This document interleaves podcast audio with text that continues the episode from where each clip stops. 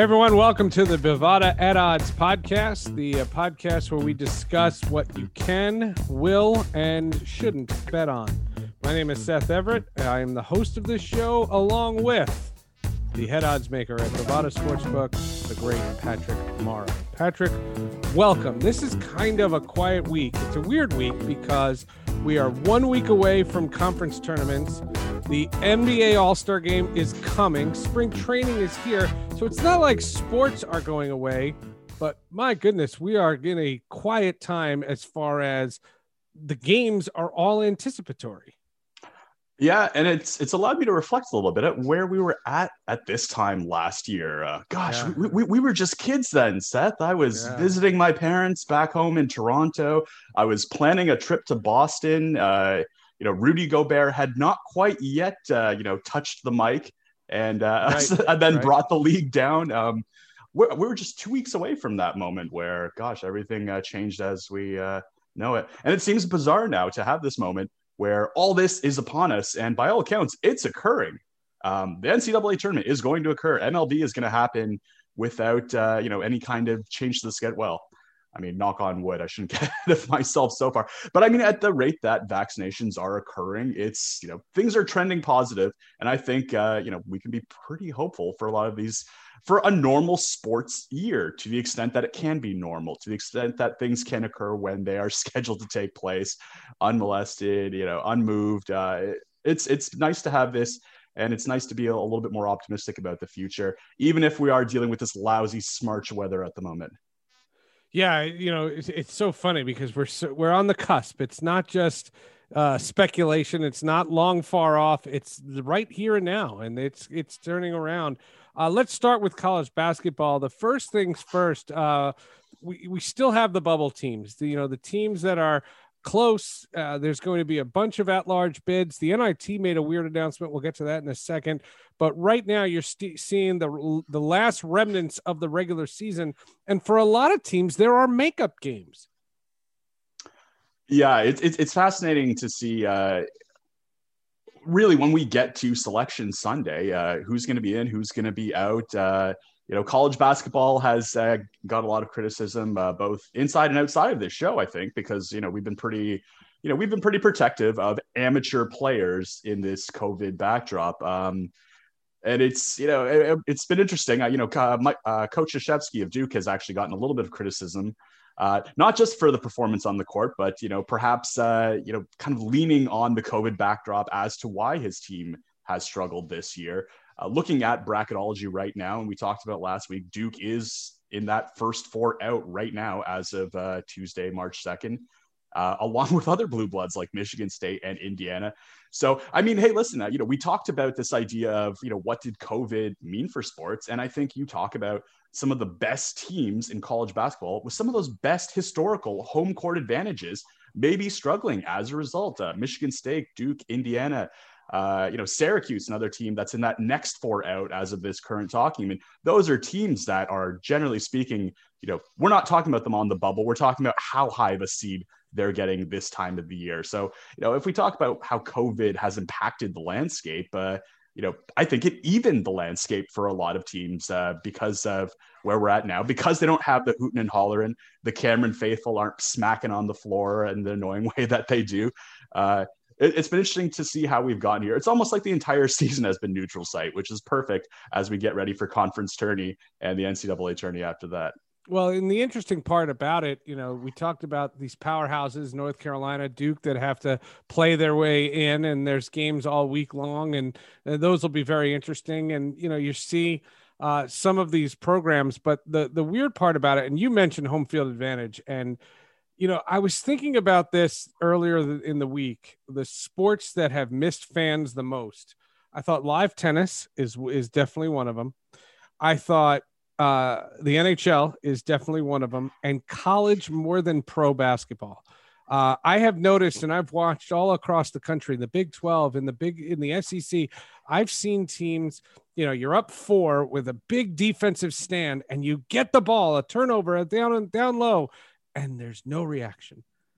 And I I'd rather that than fake crowd sound. We, you know, we're anti fake crowd sound here on this podcast, but boy, has it shown how much we miss the the the the, the fans being in there, and I am yearning for the fans. And you know, I will say this: uh, Alabama, the University of Alabama, this week said that they're planning on having 100% capacity this fall, and I don't know that that's accurate, and I don't think it's appropriate to be saying right now.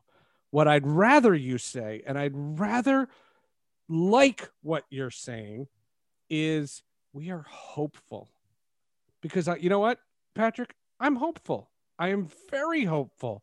What I'm not going to be is defiant and saying, "Well, come hell or high water, we're going to be there because that's what we believe it." Like, shut up, just shut up. You don't know that. Uh, I, I got to chuckle at. Uh, I'm going to guess that's your Alabama accent there. Uh, Alabama, yep. I'll, I'll give it a passing grade. I, I, I mean, listen, I, I understand the optimism. I mean, part of uh, you know, what he's saying is not just a diplomatic statement; it's a PR statement. I mean, uh, when we look back to COVID, and uh, you know, when some leagues opted out early, and players were like, "Well, you know what? Maybe I have to rethink uh, attending the Big Ten in the upcoming year." So this is the kind of posturing that is maybe you know part of the recruiting process. There's definitely a method to the madness. And I, I, think it kind of falls in line with America the bold and brave. We are going to make these bold proclamations and statements. And I think, gosh, if you look at what the UK is doing, they are planning on having 90,000 people at Wembley June 21st for the uh, UK versus uh, the England versus Czech Republic Euro game that will be hosted there. I, I there's I think they're running with this level of optimism that I think we hinted at earlier that you know with this vaccine distribution which seems to be going pretty well in not just the US but the UK as well that we're going to get to a point where this is probably more than likely. I agree caution should be the likely approach. But I, you know, I, I, think, and maybe I'm just poisoned from all the politics I've viewed over the years, being one of the, the odds makers for it.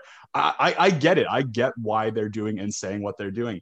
I think you also make a really good point about uh, live basketball, especially college basketball, really missing it on that fan enjoyment. Because I think when I uh, look back at how I became enamored with college basketball, it was the fans going absolutely nuts. Because let's be honest, the gameplay isn't particularly great or compelling when contrasted against how consummate the professionals are in the NBA, how great and effortlessly, effortlessly, pardon me, they are able to you know do the things they do out there but the fans going nuts make it infectious. I you know give me a mid-major game between two teams just hucking up bricks. If the fans are going nuts i am invested. I do think what you said about tennis was interesting because we don't really think of tennis as raucous crowds but when you do get that really good rally going, uh, there is that kind of dull roar that starts to build, and even the polite clapping between each points. Yeah, I mean, events like these are meant to be had with fans. They, it does add to uh, you know the perceived gravity of the events, and I mean, we're excited to see when they do come back. But like you said, uh, we hope they do it safely. Yeah, just w- when the time is right, I'll be open arms. You know, I'll, I'll, I'll be ready. Um, you know, when I said that about tennis uh, this week on Sports with Friends, I talked to Katrina Adams, and you know she's a former head of the USTA, and you know you think about some of these endurance tests you know the the five setters you know where you're looking for any ounce and there's this massive point and the victor has to now go back into the service box and he's getting ready. And where does he get that energy? And all of a sudden you hear a roar at the US Open or at Wimbledon and you're like wow like that's that's pure emotion. And that's something that's really really good. And i just i find that lacking. You know baseball i didn't notice it. Football i didn't notice it because i was more interested in the in the in the natural noises. You know i want to hear the ball uh, hit the glove and i want to hear the the signals being called on the field. But in nhl hockey in college basketball and in tennis i have noticed fans versus no fans is a massive difference Absolutely. And, and, I think to run this theme of optimism, and uh, we've kind of made it almost a, a, weekly update right now, but just curious to see because it is a good barometer of what the rest of the world thinks. Uh, we've talked uh, a lot about uh, the likelihood of the opening ceremony of the Olympics taking place as scheduled on July 23rd. Last week, we were as high as 60%.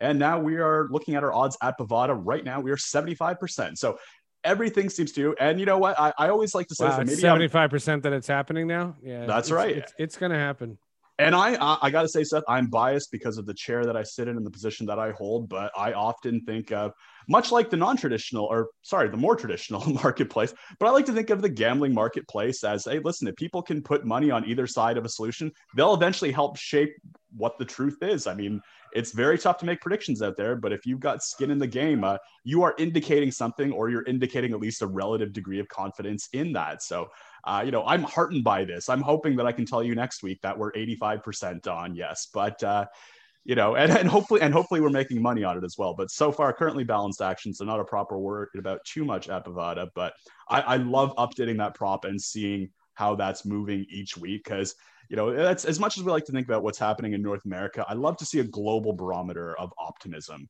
uh, you know that makes me feel a little bit more like okay you know we're all mush, uh, we're all moving forward in a way that we can be positive and optimistic about. In the nhl we were talking about the uh, the, the the outdoor the lake tahoe stuff.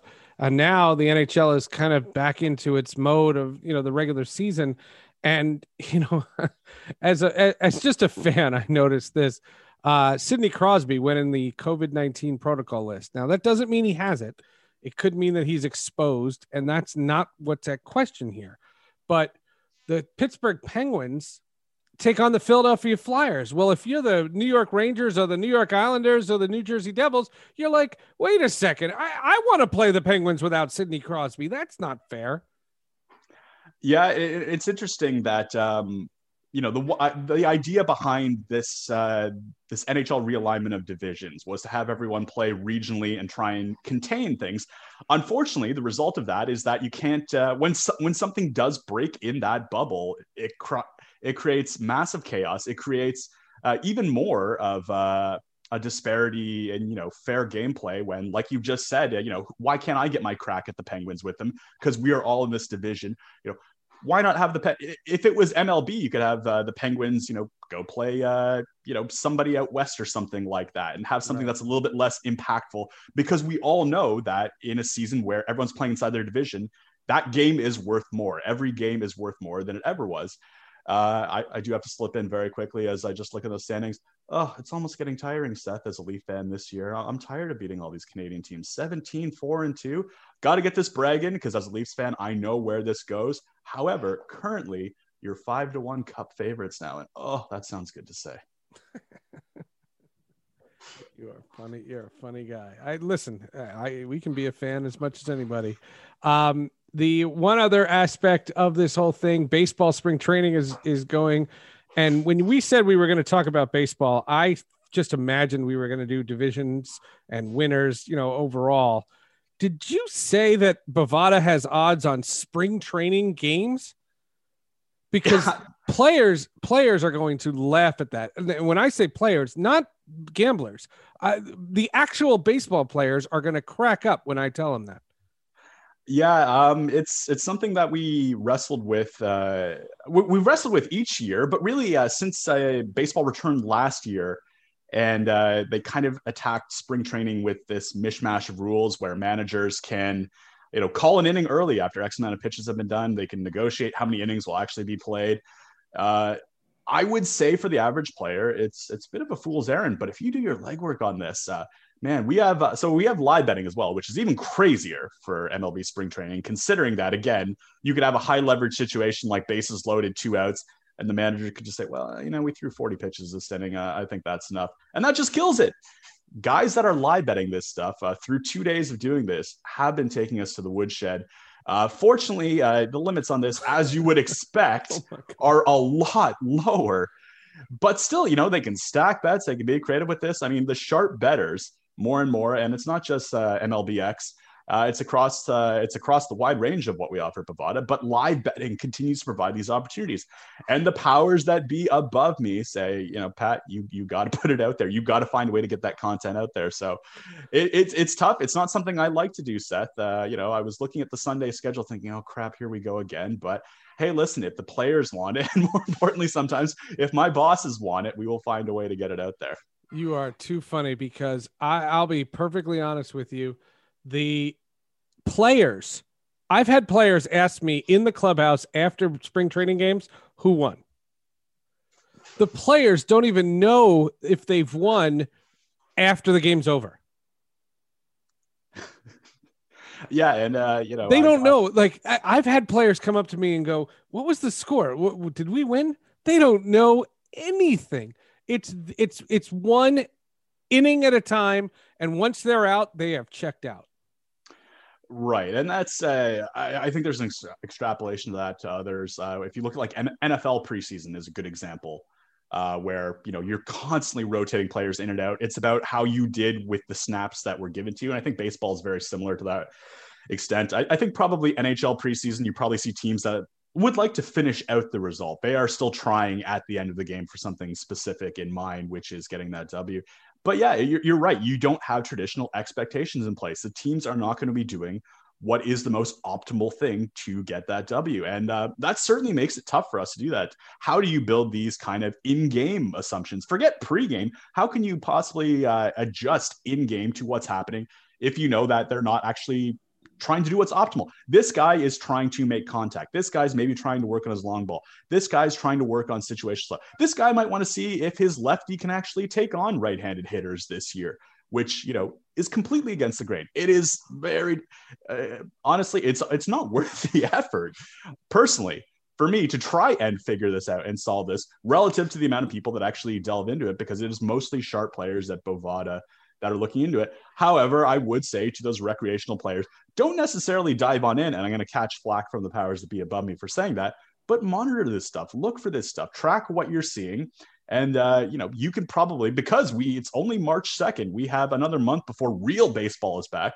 I would say in a couple weeks you'll probably notice some patterns, and uh, if you can notice them before we do, there's a lot of uh, actionable uh, uh, chances there for you to really uh, extract some value. I am I'm incredibly nervous if you are betting on spring training games. Bet on everything, but spring training games, wow. I am scared to death.